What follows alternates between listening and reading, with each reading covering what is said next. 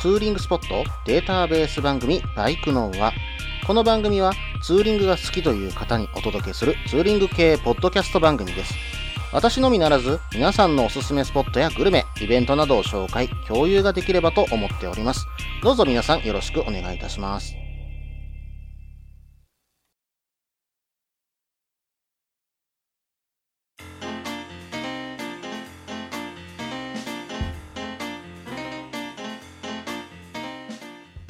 始まりました。バイクのは第58回ですね。お相手は CRF250L に乗るタククロです。どうぞよろしくお願いいたします。さて、えー8月にね、もう入りまして、本当にね、炎天下が続いてるなぁと思ってたんですけども、えーこの収録をしてるのが8月7日。うん。ちょうどね、台風が来てる時ですね。うん、台風5号。うん。まあ、あの、うちの会社でね、初めて、えっ、と、帰宅命令がね、えー出ましてね、うん、まあ、会社で帰宅命令が出たっていうのは、私20代の頃に1回あったんですが、まあ、それっきりかなというところで、うん、まあ、なかなかね、大きな台風が近づいてきましたけども、皆さんご無事でしょうか？うん、まあ、帰る途中とかでもね、結構風も強かったんで、うん、まあ、バイクをね、外に置かれてる方とか、ちょっとね、不安になったりしたんじゃないでしょうか。うん、私もね、以前台風が来た時、ST250 に乗ってる時だったんですけども、うん、まあ、駐輪場にちょっと置かせてもらってたんですよ。で、もそこのね、駐輪場がとにかく、まあ、風がね、すごく、まあ、ちょっとした風でも、なんていうのかな、ビル風みたいにビューッと吹いちゃうんですね。うん、なんで、どうしてもちょっとバイクの方が気になりましてね、バイクをね、あのーまあ、そこの駐輪場にちょっと支柱があったんで、まあ、その支柱とかにくくりつけた覚えがあります。それとね、やっぱりもう一つ気になったのが、バイクのカバーなんですね。うん、バイクのカバーね、してるとやっぱ風が当たる面積が大きいっていうのと、もう一つは、まあ、それ、実は乗ってた時は、えっ、と、アパートに住んでましたんで、うん、まあ、そのバイクカバーが風に当たって、まあ、ものすごく煽られることもあるんですが、それ以上に気になったのが、音なんですね。うん、まあ、バサバサというあの音なんですけども、あの音がですね、結構私、駐輪場から離れてたところに住んでたんですけども、それでも聞こえたんですよ。うん、これはね、ちょっと近所迷惑じゃないかなと思って、そのバイクのカバーもくくりつけて、できる限り音が出ないように、まあちょっと工夫してね、結びつけたんですよ。うん、まあ雨音や風の音よりどちらかというと、そのガサガサバサバサっていう音の方がね、めちゃくちゃ気になっちゃったんで、まあその音が鳴ってからですけども、くくりつけにね、行かせていただいたんです。じゃあ案の定ですね、うん、隣の部屋の住人から、うん、バイクのカバーちょっとうるさかったよねってやっぱ言われたんですね。うん、まあまあ、そんなに怒られては言われてなかったんで、うん、まあね、笑ってね、許してくれたんですけども、うん、やっぱりね、あの、自分が思ってる以上に音って周りの人って気にしてるなっていうのがよくね、その時分かりました。うん、まあいつもね、朝ツーリングに行く時とかも嫌な思いしてないかな、まあ周りの人迷惑かかってないかなって思ったりしながらね、やっぱり家の前でエンジンかけるのはちょっと控えてね、うん、まあできる限りね、大通りに近いところでエンジンをいつもかけてるっていうのがね、今も実は続いてます。今はね、そのアパートではなく別の家に引っ越してはいるんですけども、うん、まあそれでもね、やっぱりご近所付き合いっていうところもありますんで、うん、まあそのあたりはね、えー周りに配慮して、まあ自分のバイクライフがね、楽しいようになるように、まあ嫌なものにならないようにね、うん、なればいいなっていうふうにね、えーこの台風でね、ちょっと思い返したところがありました。はい。それではコーナーの方に行きましょうか。旅先グルメのコーナー。このコーナーでは私、もしくは皆さんから投稿いただいた美味しいお店、名物を紹介するコーナーです。今回はですね、野田健さんからメールの方をいただきました。どうもありがとうございます。早速ですけども、メールの方読んでいこうと思います。件名、宮ヶ瀬ダム周辺面白いところ。神奈川県のライダーの日替わりスポットとして、宮ヶ瀬ダムは楽しいところですね。ここに来た時にぜひ立ち寄ってほしい場所が2カ所あるのでお便りします。その1、おぎのパン。おすすめは揚げパン、カレーパンです。また、土日限定ですが、真田コーヒーのコーヒーを合わせれば完璧です。Z1R オーナーの女性店主は気さくで楽しい方です。その2、久保田酒造。日本酒好きの方はぜひお試しください。凛とした佇まいの酒蔵は一見の価値があります。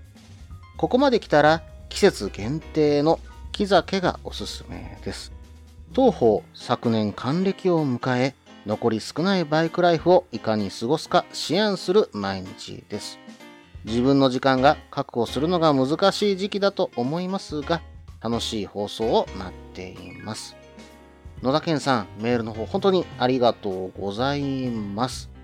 うん、宮ヶ瀬ダム近辺の情報となりますね。うん、宮ヶ瀬ダムの近くにね、私過去に住んでたことあるんですよ。まあまあ言ってしまえば八王子の近くだったんですけども、それなのに宮ヶ瀬ダムに行ったことないんですよね。うん、まあ近くのね、相模湖ピクニックランド、今名前変わってるのかなおお、今調べると相模湖リゾートプレジャーフォレストという風に名前になってると思うんですけども、うん、昔ね、ここがピクニックランド時代に、相模湖ガレージセールっていうのが確かやってたと思うんですね。うん、今多分相模湖ではやってなくって、おそらく茨城の方に行ったっていう話は聞いてるんですけども、うん、まあまあ早朝のね、アフターパーツマーケットみたいな感じで、まあフリマみたいな感じでね、やってたんですけどもね、関西だとね、何は旧車部品交換会かな？うん、あれに近いような感じでね、えー、関東でもあって、それにね、行かせてもらった覚えがあります。まあそれもね、昔若い頃にね、徹夜して、うん、まあまあ、徹夜したのもただ単に遊んでただけですけども、遊んで朝6時に、まあ開始と同時に入って掘り出し物がないかとかね、えー、よく探し回ったものでしたね。まあ当時、私それ言ってたのがもう15年ぐらい前なんで、まあヤフオクもあったんですけども、まだまだヤフオクが普及しきってなかったんじゃなかったかなと思ってます。なので、おそらくあそこでまだ見てたとしても、部品そこそこいいのが出てたんですよ。うん、モンキーの初付きフレームとかね、そんなのとか普通に売ってたりしてましたからね。まあ、その他にね、珍しいバイクとか、うん、まあ、車関係だと、うん、本当に掘り出し物のね、ホイールとかが安く売ってたりするんで、うん、意外とその時にお金貯めてね、うん、お金それこそ握りしめてね、えー、その場所に行ったっていうこともありました。うん、まあでもね、こういうスワップミート、なかなか面白いですよ。うん、一度行かれてみてはいかがでしょうか。まあ今やられてるのって言えば、えー、関西では何や旧車部品交換会、うん、こちらの方がありますんでね、えー、ぜひ皆さん一度足を運んでみてください。あ、ごめんなさい。えっ、ー、と、だいぶね、話がそれましたけども、うん、えー、野田健さんのメールを見ていこうと思うんですけども、うん、最初に書かれていたのは、おぎのパンの、えっ、と、揚げパンとカレーパンですね。うん、この荻野パンさん、えっと、宮ヶ瀬湖と、えっと、津久井湖かな？うん。えー、それとのちょうど間ぐらい、412号線にありますね。うん、ちょっと調べてみてびっくりしたんですけども、うん、もともとはね、ここ、給食のコッペパンを作っているメーカーだそうなんですね。うん。で、もう一つ調べてみて分かったのが、揚げパンコーナーって結構長い列ができてるということなので、うん、早めに行く方がいいかもしれませんね。ん？ちょっと待ってよ。揚げパンっていつ以来食べてないかな？うん、なんかそもそも私給食から食べてないかもしれませんね。あれ結構やっぱりね、人気があったような覚えがあります。なんか誰かが休んだらね、1個余ってそれが取り合いになったようなね、えー、記憶がありますけども、なんかそれぐらいね、うん、揚げパンってみんな好きだったような気がするんですけどもね。うん、まあ久しぶりに食べてみたいところではありますね。うん。まあ、その他にもね、えっと、これ昔ながらのクリームパンだとか、焼きそばパンとかもね、えー、置いてたりするらしいんです。なかなかね、ここでね、パンを選んで、うん、宮ヶ瀬に持ってって食べる。うん、なかなかおつなんじゃないでしょうかね。うん。まあ他にもアンパンが有名だったりするそうなんですが、すいません。ちょっと私の方で調べきれてないんですけども、カレーパンがね、ちょっと見当たらなかったんです。うん、どんな感じのパンなのかな食べてみたいですね。私、カレーパン大好物なんですよ。うん。で、えっと、カレーパンはね、いつも阪急ベーカリーさん、まあ、関西だとね、阪急ベーカリーさんのカレーパンって言ったらね、結構有名なんですけどね。うん、ぜひね、食べたことない方は一度食べてみてくださいね。うん、しかもそこのカレーパン、見つければ買っちゃうっていうぐらい私、カレーパン大好きなんです。なんでね、この荻野パンさんのカレーパン食べてみたいなうん。まあ、宮ヶ瀬に行くことがね、えー、なかなか関西からだと難しいんでね、うん、多分行けても、あ、そっか。うん、山梨あたりに行ってね、関東勢と一緒に合流した時に買ってきてもらう。なんてこともできないですかね。うん。まあそういったこともお話できたらいいなと思います。はい。それでは次を見ていきますね。うん。次に書かれていたのが、真田コーヒーということで、うん。これどうもですね、荻野パンの敷地内に移動販売車で真田コーヒーさんっていうところが来てるそうなんですね。うん。まあ、コーヒーもね、美味しいことながら、うん。ラテアートも素晴らしいそうなんですね。ぜひね、こういったそのラテアートをね、ちょっと見ながらね、えー、そのコーヒーをもらって、えー、先ほどの荻野パンを食べながらそのコーヒーを宮ヶ瀬で飲む。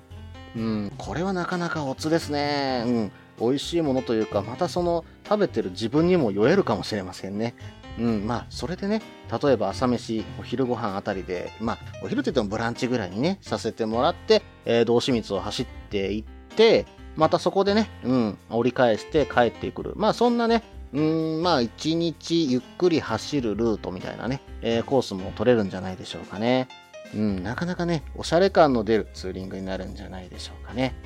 はい。それではね、えー、っと、続きを読んでいこうと思うんですが、前半の方が少し長くなりましたので、続きは後半にしようと思います。その前に CM です。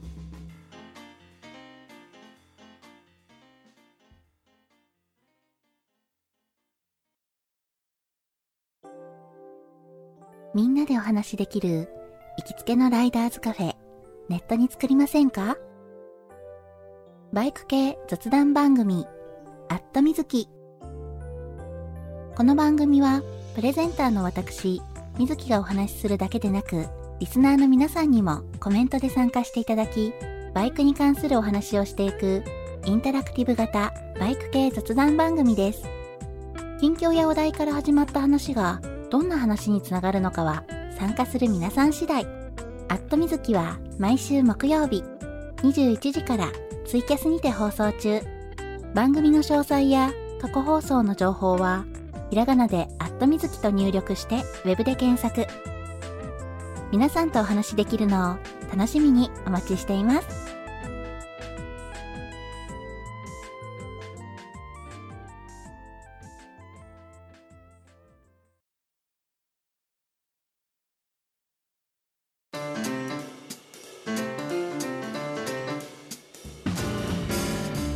はい。それではここから後半です。後半もですね、引き続き野田健さんのメールをね、見ていこうと思います。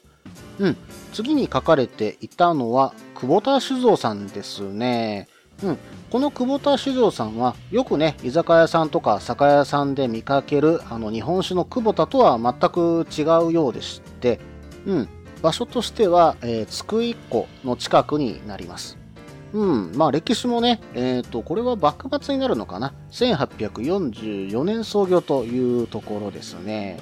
うん。そして、この酒蔵なんですけども、神奈川県の建築100選にまで、えー、実は登録されています。しかもその隣でね、久保田本家というところがあるんですけども、そこでお酒も買うことができます。ちなみに、こちらで売っているお酒の銘柄は、相模灘となります。うん、この相模灘なんですけども、えーと、基本に忠実な吟醸作りをベースにしているということなんですね。うん、おそらくね、これ、ちょっと癖が少ないんじゃないかなとは思うんですけども、うん、あの一番合う飲み方としては、食中酒というふうに書かれています。で、大体いろんなページを見てるうちに必ず書かれている言葉が、旨味とキレを感じる。そういうふうにね、書かれているサイトが結構多かったです。それともう一つはですね、うん、まあ、ちょっと1杯目は物足らないっていう風にね、書いてるサイトもあったので、うん、まあまあ、あの、料理を邪魔しない、なかなかバランスのいい日本酒なんじゃないのかなっていう風に想像できますね。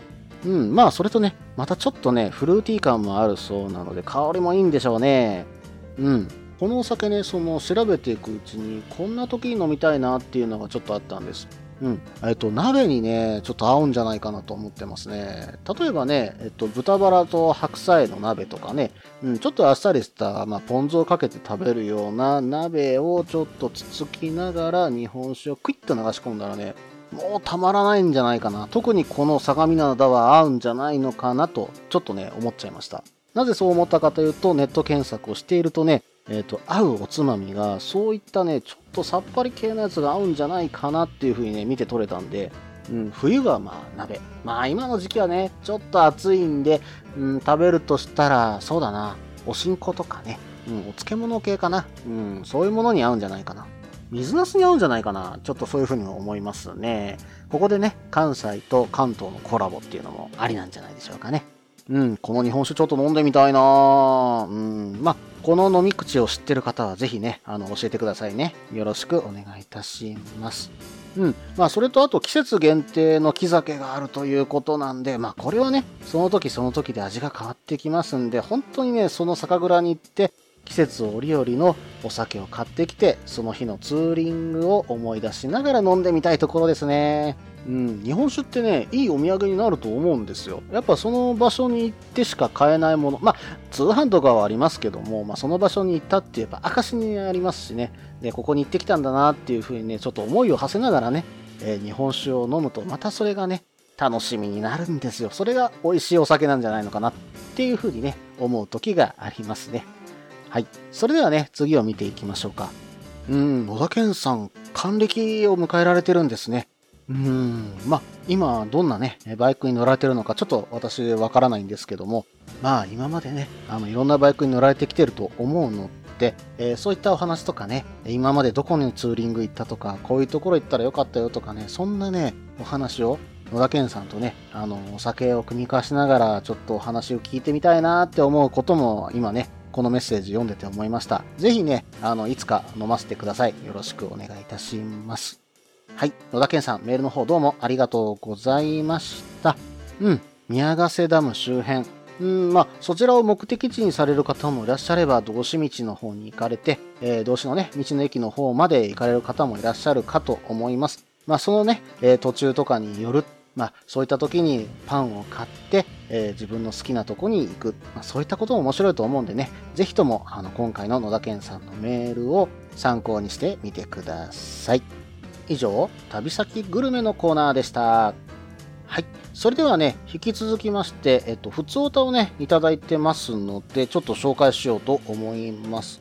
よろてんさんからメールの方をいただきました。うん。あの、いつもね、メールの方どうもありがとうございます。これからもね、ぜひよろしくお願いいたしますんでね。では、早速ですが、読んでいきます。件名、ふつおたツーリング先の居酒屋。北海道ツーリングの後の体調はいかがでしょうか？ツーリング中に悪くならなくて幸いでした。今回、北海道ツーリングで行かれた旭川の独尺三四郎。雰囲気の良さそうな店で、看板メニューの新子焼き美味しそうですね。私も今まで旭川は何回も行っていますが、この店は孤独のグルメで放送されて初めて知りました。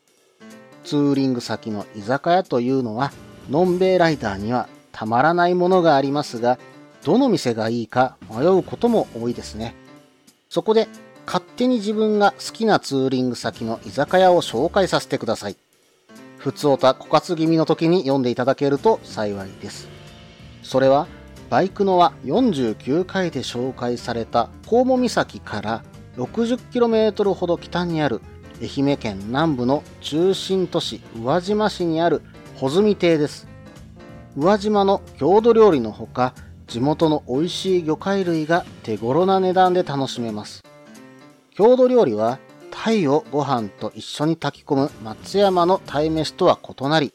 刺身をタレで絡める宇和島鯛飯や、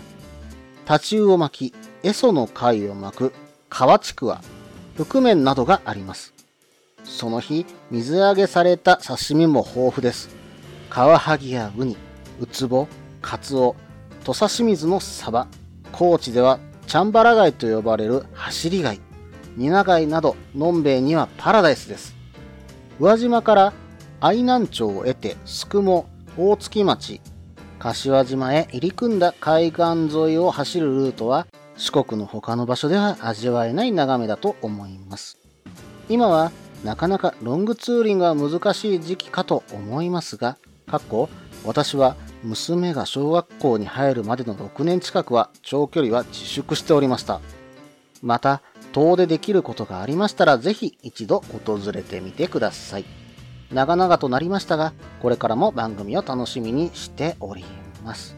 ひろてんさん、メールの方いつも本当にありがとうございます。うん、さてね、えー、メールの方ちょっと見ていこうと思うんですけども、このね、居酒屋ツーリング、これね、私たまらなく好きなんですよ。まあまあ、おじさんツーリングだってね、あの言われそうなんですが、まあその居酒屋っていうのはね、やっぱりその場所その場所に行った時に、美味しいものがやっぱりね、置いてあるんですよ。その地の美味しいものがあるんですよ。なんでね、まず行ってやっぱ地のものを食べたかったら居酒屋に入るっていうのはね、うん、私はね、すごく好きです。はい。で、えっ、と、北海道のね、あのメールにも書かれてましたけども、読釈三種類行かせていただきました。これ、私ね、あの、実は居酒屋さんって、見た目、パッと見の見た目で選ぶんですね。うん、旭川行った時も下調べは、まあ、あの、リーダーさんのメールでいただいたところはあったんですけども、それ以外って、下調べしてなかったんですよ。で、まあ、基本的には、とりあえず飛び込みで入っちゃう。うん。で、入って、もし嫌だったら1、2杯ぐらいで出てきちゃいます。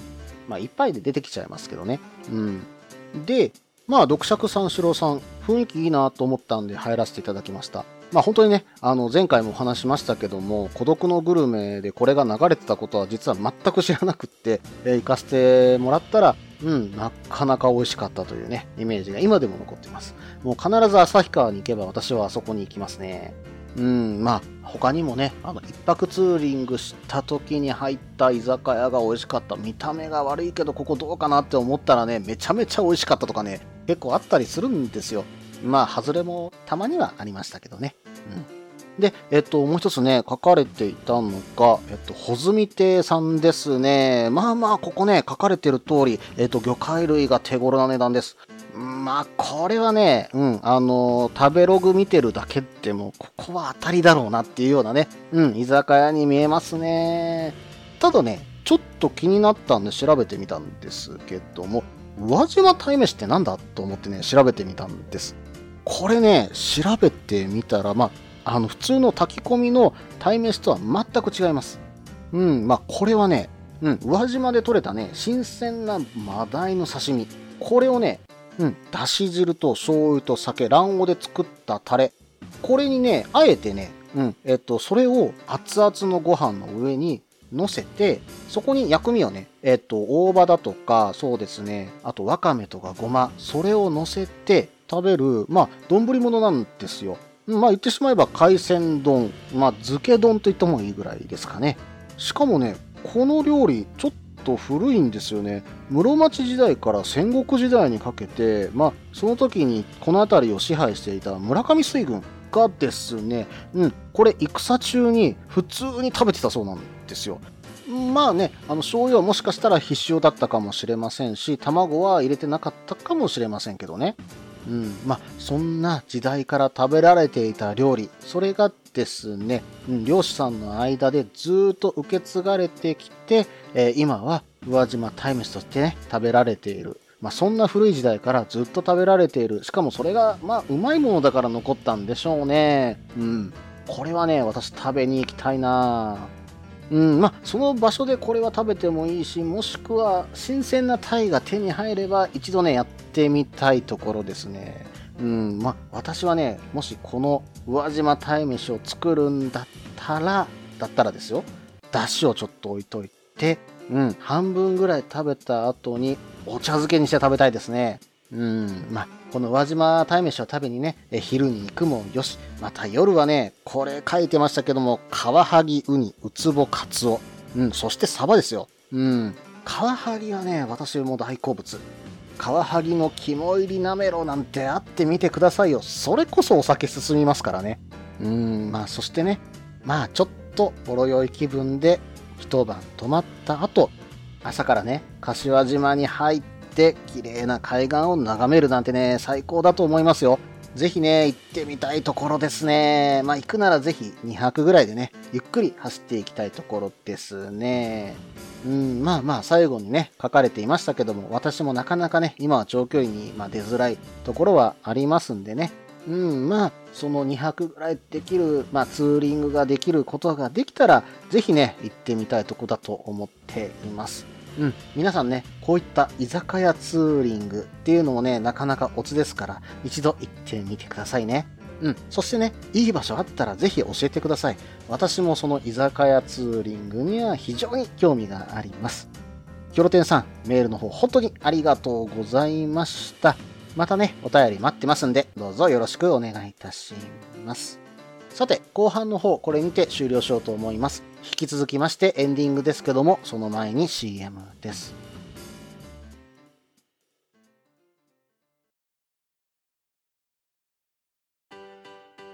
落ち着いて聞いてください。あなた EBR 症候群です。だって、だってお前ハヤボルトじゃんってもう私、ビュエルっていうアメ車乗ってますけど。なんか、無理やりいいこと言おうとして 忙しいあなたに心のパーキング。元バラエティラジオ、グッドスピード。この番組は初心者には情報を、ベテランには懐かしさを。バイクトークを楽しみながら、バイクとライダーの社会的地位向上を目指す、バイクバラエティ番組です。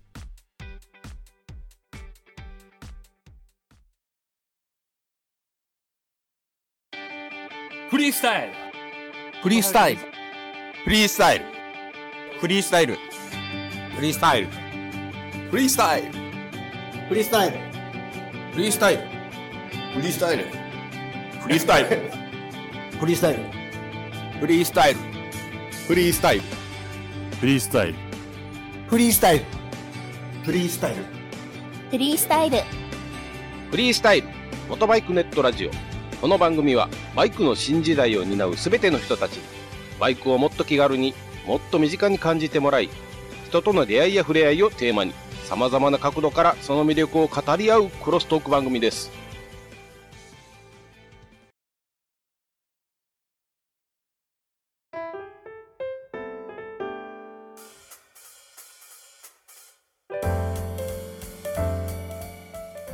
はい。それではエンディングです。エンディングではですね、今回は iTunes レビューのね、紹介をさせていただこうかと思います。SGKT さんからいただきました。うん、えっと、件名でね、いいねというふうにいただいています。星5つ、どうもありがとうございます。えっと、では内容を紹介させていただきますね。ほぼ一定のリズムで話しているので、聞き取りやすく、集中して聞ける。内容も自分の興味のあることだと、うんうんと楽しめる。他の内容でも意外と知らないことを情報として取り入れられるので良い。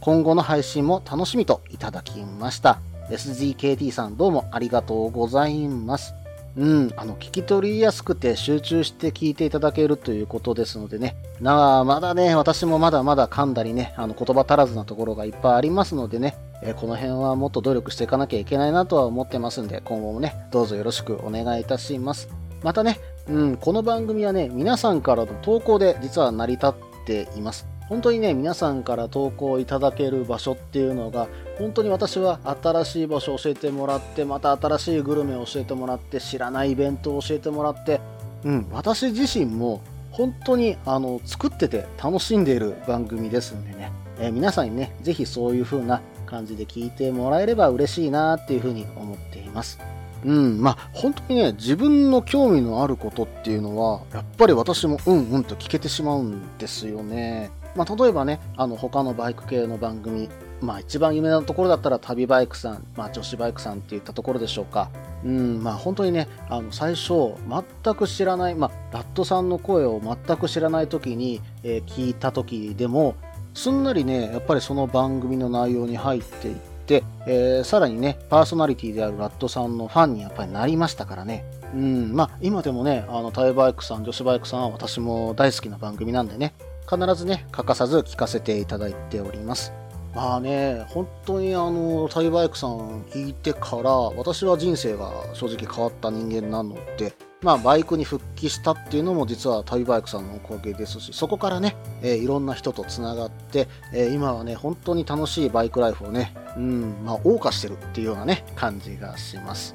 またね、ここで SNS、もう Twitter とか、私の方だとあと Facebook もやってますけども、うん、それを使ったことで、今、バイクライフはさらに面白さが倍増してるというふうに思っています。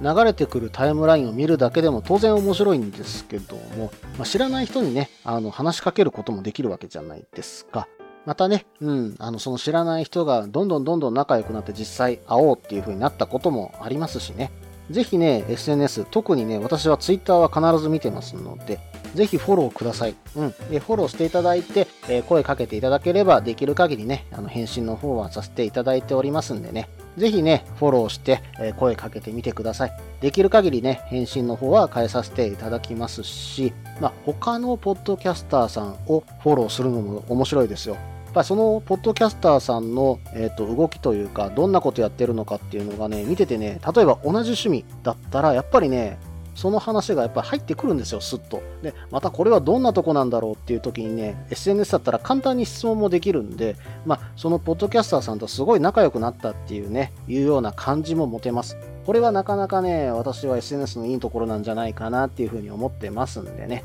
ぜひね、まだ Twitter とか登録されてない方がいらっしゃったらね、登録して、えーフォローね、してみてください。よろしくお願いいたします。